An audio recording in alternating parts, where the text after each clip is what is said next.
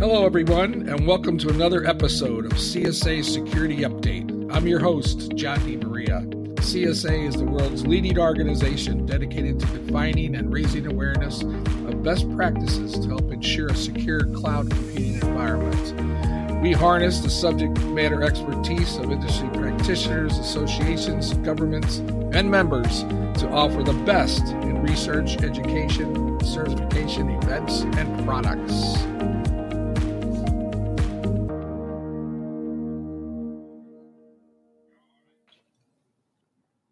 Okay, so here today with Kurt Seifried, uh, Chief Blockchain Officer and Director of Special Projects and Director of IT for Cloud Security Alliance. So, how you doing today, Kurt? Excellent. Hey, everybody. Yeah, I see you're in uh, Alberta, Canada. Yep. Oh, nice. So, how's the weather out there? It's actually, I'm going to say spring. I don't think there'll be any more snow. Right. Okay. Awesome. So today, you know, I was really intrigued uh, since uh, this whole series is uh, around uh, CSA Star and Star certification and the evolution of integrated systems um, and and how to make sure that we're continuously monitoring uh, security. I was intrigued with your article on uh, CVE that I saw on LinkedIn uh, it was titled CVE as positive measure of security, and I found that um, a little intriguing in terms of um, uh, vulnerabilities uh, and and and how that's being perceived in terms of metrics uh, and so on from a security perspective.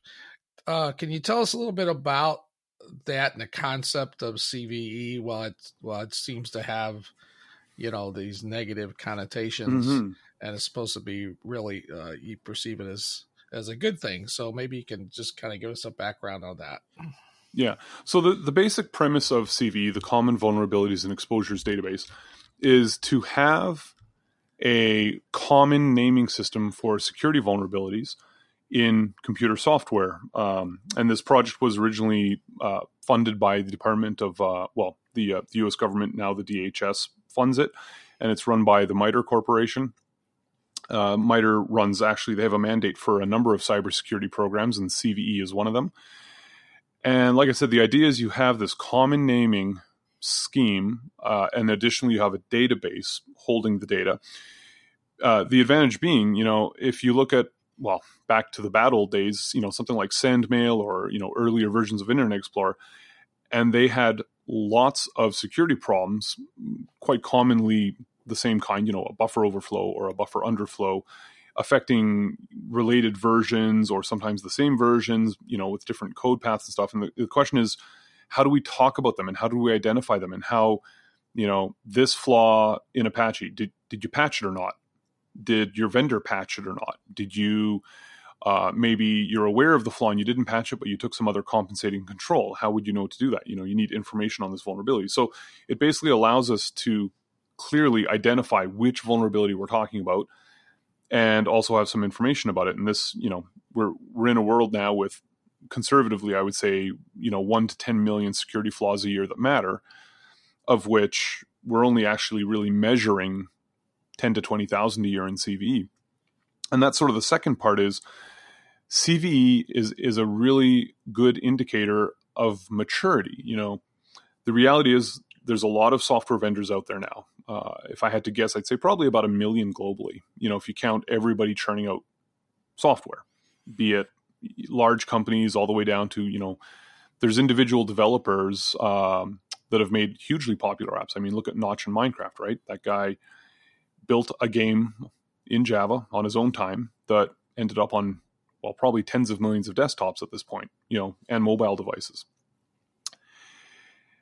And so the questions become, you know, do these vendors have a security program? Can you actually report a security vulnerability to them?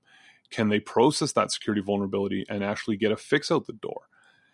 And so CVE is a really good indicator that yes, yes, they can you know, because they actually have this public facing information saying, here's our security flaws. Here's how we dealt with them. Um, you know, I used to work at a vendor, and some security flaws would be dealt with quite literally.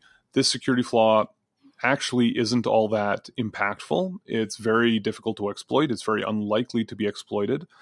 So we're not going to fix it. You know, I remember one where there was a flaw in the parsing of a configuration file that could result in um, code execution. But you know, if you could modify that configuration file, you were the administrator of that system, anyways. Uh, so while it did technically cross a security boundary and allow for an escalation of privilege, you know, it was such that it was very difficult to exploit, and so we didn't really need to uh, fix it. And additionally, there were very simple compensating controls, you know, around file permissions and making sure the file wasn't mangled that people could take to ensure that they weren't exploited. And this is especially important when you consider, you know, the average organization doesn't just have one vendor, right? They have desktop software from, you know, Microsoft or Apple or from a Linux vendor or whatever. They have an office suite probably from somewhere. They have accounting software. They have a web browser. Well, no, they have multiple web browsers. Let's not lie, right? Everybody pretty much has either Chrome or Firefox plus whatever's built into their system plus, you know, whatever third option that, you know, those people like to use. And um, for an IT organization, how do you track all this? You know, how do you keep on top of all this? And CVE really helps there. Yeah, so uh, so I want to concentrate a couple things because you did said a couple keywords there, and and also um, as I was reading through it, just a couple things. So having a uh, vulnerability and how they dealt with that vulnerability seems to be sort of a form of information sharing, which a lot of people are little concerned about these days in terms of um, you know publicly reporting their vulnerabilities and then how they how they dealt with it. That's that's a and then there's also the the other part of that uh, which I which I found really intriguing was about um you know ensuring that uh, you know vendors that are that are not part of this uh, you know would would would sort of be uh, perceived as you know uncooperative and possibly you know on the lower list in terms of their transparency mm-hmm. and trust, which of course is what CSA Star is all about. Yeah. So I'm just curious. Uh, I know it's a two part question, but I'm just curious about number one, the the uh, you know information sharing and how that's looked at, and also in terms of security of all of that, and then you know uh, the perception of vendors who choose not to do that. Well, so for number one, there are definitely vendors who don't want to share security information even in this day and age. And it, you know, obviously, it was a lot worse 20 years ago, where essentially the way the security industry worked is you found a vulnerability, and then the big company got angry at you and threatened to sue you if you mentioned it at all. Uh, and we've come a long ways maturity wise. You know, Microsoft is probably the best example of this. They went from being pretty much openly hostile towards security people 20 years ago to now being one of the leading you know software vendors for security, not just in technical measures, but process and um, collecting telemetry to discover security flaws like zero days being exploited in the wild. So you don't necessarily have to have CV to do all those things, but as I said in the article, CV is a is a good indicator that the vendor is doing this and does care about security. And the other reality is the bad guys don't need this to find security flaws or to find that you fix security flaws. Um, I worked for a couple of security firms back in the day where they had people whose job it was on Microsoft Tuesday to binary diff the old and the new software and to find the security flaws that Microsoft had fixed, uh, both the ones that they publicly announced with CVs and the ones that they didn't announce and to make exploit code for those. And typically, the the one guy could do at least one of those um, in about 24 hours, usually aiming at uh, Internet Explorer, Microsoft Office, or you know the Windows system, um, kind of being the the three big uh, targets that corporations care about. So, yeah, uh, information sharing I technically makes it maybe easier for attackers, but realistically, uh, attackers are using zero days already so clearly, they don't actually, you know, they're not too concerned about known security flaws in a lot of cases. Um, and the other brutal truth is there's a lot of companies that just don't patch for months or years, right? It doesn't matter how much or how little information is shared. When you have somebody being vulnerable for months or years, that, that's quite a window of opportunity for the bad guys. Yeah. And the not sharing information does make it that much harder for people working at those companies to make the case for upgrades. You know, if it's you go to your boss and you're like, "Hey, we need to upgrade because security." Well, sure, whatever. You go to your boss and say, "Hey, we need to upgrade because security. Here's, you know, the 10 outstanding issues we're vulnerable to." And now that we officially know about them, if we get, you know, hacked through one of these, legally that's not so great, you know, because we knew about a problem and we chose not to fix it. That that can end poorly for companies. As far as the second part of the question, again, you know, all these things can happen without CVE, but how do you know they're happening, right? So there's a lot of vendors out there that don't do CVE, but they do have uh, good mechanisms for notifying their customers of security problems, uh, and often contractually they have to, or are covered by regulations that require them to notify their customers of security problems. But again, it's really hard to figure that out and to know that. Um, essentially, CVE is a really good signal that this place knows enough and cares enough about security. Number one, to be involved in CVE, and number two, to be mature enough to be involved in CVE. Yeah, so that's interesting. So it might might actually have uh, a connection to the type of uh, technology that that we put together uh, through our partnership with TruSTAR, mm-hmm. and uh, you know, which is a secure information sharing platform, and uh, you know, that's that's another route to where organizations can share specific information. But the unique thing about it is it's it's a very secure platform where they can put the information out there without worrying about that information getting to the wrong people. And I think it has an even uh, greater uh, uh, greater visibility in terms of increasing transparency uh, and trust in the cloud, which is what we have through CSA Star. Uh, because um, I like the um, you know the information uh, where you talk about uh, you know, allowing vendors to make more informed choices uh, and people to to avoid software and vendors that result in significant problems due to unfixed or unaddressed security vulnerabilities. And yeah. I think that's that's extremely important. That's where we're going at um, when we're talking about things like continuous auditing uh, through through uh, Star Continuous uh, where those types of things, you know, are being asked in terms of how they address uh, vulnerabilities and and uh, how they do penetration testing and yep. things like that. Well, and what's interesting is, I mean, security is definitely a driver for a lot of this. But if you look at, for example, HTTPS, you know, encrypting the web, that was going really slowly until one company did something that was vastly more important than security, and that was Google. Google changed search engine optimization rankings based on whether or not you have HTTPS. And so we pretty much saw overnight pretty much all the major websites go to HTTPS because you know they want to maintain their search engine optimization rankings. And so that's part of it too is is security doesn't necessarily have to be the driver for good behavior always. Um, there's a lot of other situations where uh, well, a simple example is can this vendor actually fix a bug and get a bug fix out in a timely manner? Because, you know, I've seen software bugs that are actually much worse than security flaws in the sense of here's a bug that um, causes data corruption, or here's a firmware update that, you know, 10% of the time it bricks the system, right? Yeah. You know, if we had an attack that allowed a bad guy to brick 10% of your systems, you'd, you'd be panicking, and rightly so um, and you know the same is generally true if you have a firmware update that has a, a more than a zero point, a whole bunch of zeros followed by a one percent of you know chance of breaking your system.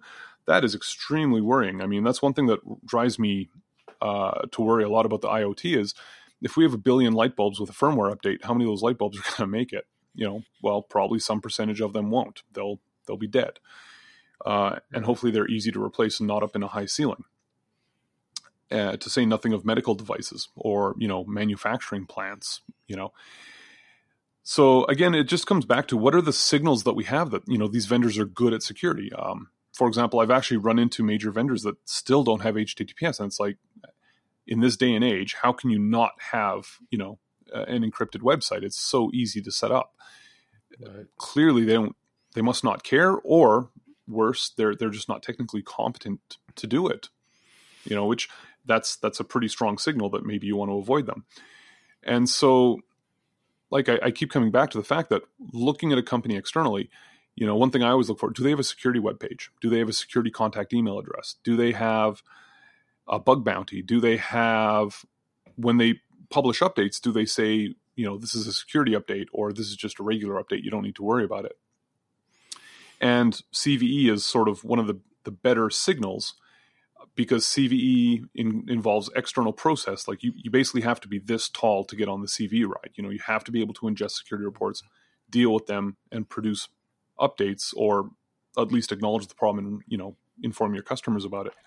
Um, and Stars is a great example of this too. You know, when I'm looking at cloud vendors, um, especially for use by the CSA, not having a Stars entry is a huge red flag because if you're unable or not willing to give basic information about your security posture and what your security capabilities are, yeah, I mean, how how it's going to be very hard to trust you. And so some of these vendors do have stars entries that are private, but again, you know, I don't know that until I contact them and, and you know try to dig it out of them. And again, you know, if if a company doesn't want any of its security posture to be public when all these other, you know, there's literally hundreds of companies and all the major cloud providers are on stars, it really does make me wonder about their competency and their their sort of how they view security. You know, most most of the major vendors I've dealt with, they're very proud of their stars entry. You know, some of them have 60 or 70 page PDFs with graphs and tons of additional supporting documentation. You know, and, and that's what I want to see. It's like, oh, you actually care about security. You spend money on it. You're, you know, you're doing useful things. And here's a concise list of kind of everything I need to care about and what you did about it. Yeah, and and to make that again, making that contrast uh, to CVE, what you're talking about is you know uh, what's you know what's acceptable, what's not. I mean, that's where we're going with the uh, as the evolution into continuous auditing and continuous certification. It's about setting up those metrics of what you know what is best practice, what do you accept, what what is it that we're looking for uh, in a reporting process. There's some things, as you say, are obvious, and then there's some things that you know uh, that you expect to see variation in.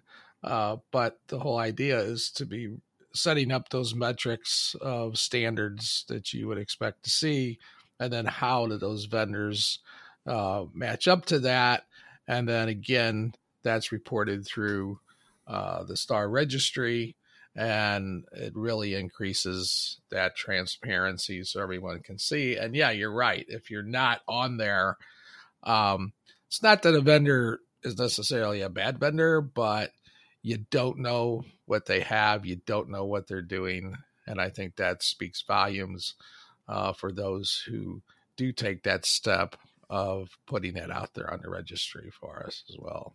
Yeah. Well, and that's one of the important things too is that when we when I want to compare vendors or compare different products, I need to be comparing the same things, right? And that's where stars and to a somewhat lesser degree CV really help is that they stars measures the same set of things for all vendors so i can directly compare them you know cve to a somewhat lesser degree sort of measures the same thing but the reality is with the cve counting and merging rules a single cve could be a single flaw or it could be a hundred flaws and also the severity of those flaws can vary greatly you know you could have a single flaw that's extremely critical and compared to a CVE that has like a hundred flaws that are extremely minor. You know, which of these is more important? Which of these matters more? And that's sort of one of the challenges of CVE where it, it does actually fall down pretty badly is that comparing CVEs means you basically have to research each CVE and add additional data, which, for, for example, is actually something that the uh, the National Institute of Standards and Technology does. They ingest the CV database and they add CVSS, the Common Vulnerability Scoring System data to it, uh, where possible, where they can, and also to the sort of the products that the U.S. government generally cares about, uh, which makes it a little bit easier to compare CVEs. But to still compare, you know, CVE A to CVE B, you need to really dig deep and understand them. Um, whereas like a stars entry, you can just directly compare the two of them and see, you know, okay, both these vendors answered this question. One answered it yes, one answered it no. Do I care about that? You know. Yeah, and and one may have got, given more evidence and detailed information versus one that doesn't as well. So that may or may not tell you something about or may raise some questions that yeah. you may want to follow up on. So. Well, that was one of my favorite things was seeing the difference in stars entries, you know, where you'd have some star entries where it's like yes, yes, no, no, yes, no, yes, no. And it's like, okay, well, that, that's better than nothing, vastly better than nothing. But then there were some stars entries where, you know, in the notes field, they just had so much useful data that helped, you know, give a context for that yes or that no and helped me make a better decision, you know. Um, so, you know, a great example of this, there's a lot of cloud vendors, obviously, that don't run their own cloud. They sit on top of somebody else's cloud, right? Uh, and so in that case, you know, it's, for example, with around physical security, well, just we don't because we run on top of Amazon. Oh, okay. Now I can go check Amazon's entry and see what Amazon says about security. And that's one of the other um, big benefits of stars and stars entries is not only does it give me the signals about that specific vendor and kind of how much they care about security and what they do about security, but their vendors and their dependencies, you know, who they rely upon to provide their service. Yeah, and that's a good point. It gives you uh, it gives you that audit trail, as you say. If I use AWS, and then you can go to AWS's entry, uh, and if and if they're using a platform that isn't there, uh, you can then request that from that mm-hmm. vendor uh, to try to to try to close uh, uh, close that trail. And, and and the differentiator is, as you say, you know, for those who are providing more information as the registry grows and more and more people on it, you know, companies will be looking for, well, what's the next differentiator because all my competitors are on here. Well, mm-hmm. the question is, did they just go through the motions or did they really provide some really good, solid, yeah. detailed information? Well, and is it up to date? You know, I've seen some companies that do a stars entry kind of as a fire and forget exercise. Again, better than nothing. And I've seen other companies that quite religiously keep their stars entry up to date. Right. So clearly they have a process wrapped around security where they they care about security on an ongoing basis. Mm-hmm. You know, they want to make sure that they're doing the right things on an ongoing basis. And you know, as you mentioned, you know, stars continuous monitoring is coming, and that will be, you know, aspects will be me- measured, you know, in terms of every X minutes, and is it still in compliance? Uh, and you know, that's where it's heading because obviously, well, not obviously, but hopefully, most cloud providers are continuously improving their security posture. You know, you look at a vendor like Amazon, and one thing that blew me away, I think it was last year or the year before, but they now make their own silicon. Uh, they make a uh, it's a coprocessor. It's like a watchdog chip that handles a bunch of security features and security capabilities. So they're making their own compute systems with you know Intel CPUs, I believe. And so the Intel CPU now is just handling workload and all the overhead of running the virtualization and running the security and just doing all the AWS type stuff is handled by this specific Amazon processor, you know, very securely and it also nice uh, again you know one of the drivers not being security is it allows amazon to devote more of their intel cpu to handling customer workload versus handling overhead. And so you know very clearly if you have a vendor who's making their own custom security chips they obviously care about security. And but it's hard to you know it's hard to um, compare those directly to other vendor features you know. For all we know microsoft has armed dogs at all their facilities you know, that shoot bees out of their mouth or something. Um, but again, back to stars, and especially with the continuous stars, you'll know literally up to the minute whether or not that vendor meets a security profile, um, and and you may have some security profile that you require. You know, some people require PCI compliance. You know, some people don't. Right, and I think and and so you know, kind of bring this all together. Um, you know, those are those are great points that I'm sure people are going to be wondering about. So in this in the in this this quarter this year, uh, we're launching a uh, series called "Reaching for the Star." And it's going to be four different modules. Um, one is the module one's going to be uh, talking about the history of CSA Star, uh, you know, the platform itself, um, how it came to be and how it's put together. And then we'll move into uh, talking about you know what level of CSA star is is best for you. We're going to talk about continuous auditing and continuous monitoring and uh, how you use those different levels uh, within your organization depending on uh, what risk that you fall under as organization.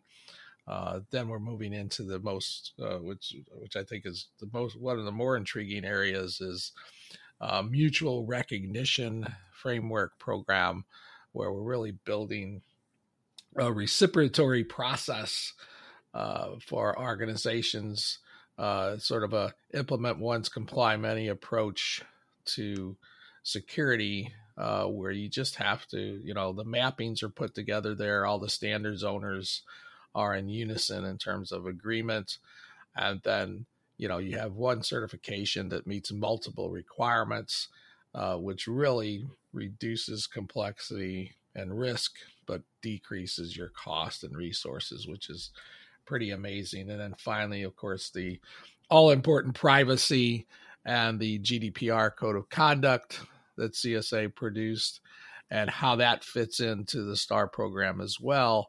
So it's all these integrated systems that really make a difference because instead of creating more complexity and more cost and and you know we're we're out to make sure that we can reduce cost and complexity and and also decreasing risk at the same time um, and which i think is you know long overdue and so this whole series is going to be really intriguing and touch on a lot of the things in more detail that we talked about today.